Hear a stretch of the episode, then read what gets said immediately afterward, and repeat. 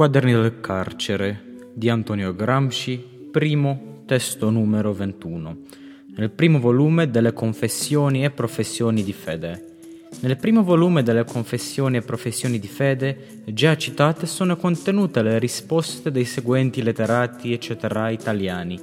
Angelo Silvio Novaro, professore Alfredo Poggi, professore Enrico Catellani, Raffaele Ottolenghi, professore Bernardino Varisco, Augusto Agaviti, professore A. Renda, Vittore Marchi, direttore del giornale Dio e Popolo, Ugo Gianni, pastore valdese, A. Paolo Nunzio, Pietro Ridolfi Bolognesi, Nicola Toscano Stanziale, direttore della rassegna critica, dottore Giuseppe Gasco, Luigi Di Mattia, Ugo Perrucci, maestra elementare, professor Cassimiro Tossini, direttore di scuola normale, Adolfo Artioli, professore Giuseppe Morando, direttore della rivista Rosmiania, preside del liceo ginnasio di Voghera, professore Alberto Friscia, Vittorio Nardi, Luigi Marocco, pubblicista, G. B. Penne, Guido Picardi, Renato Bruni, professore Giuseppe Renzi.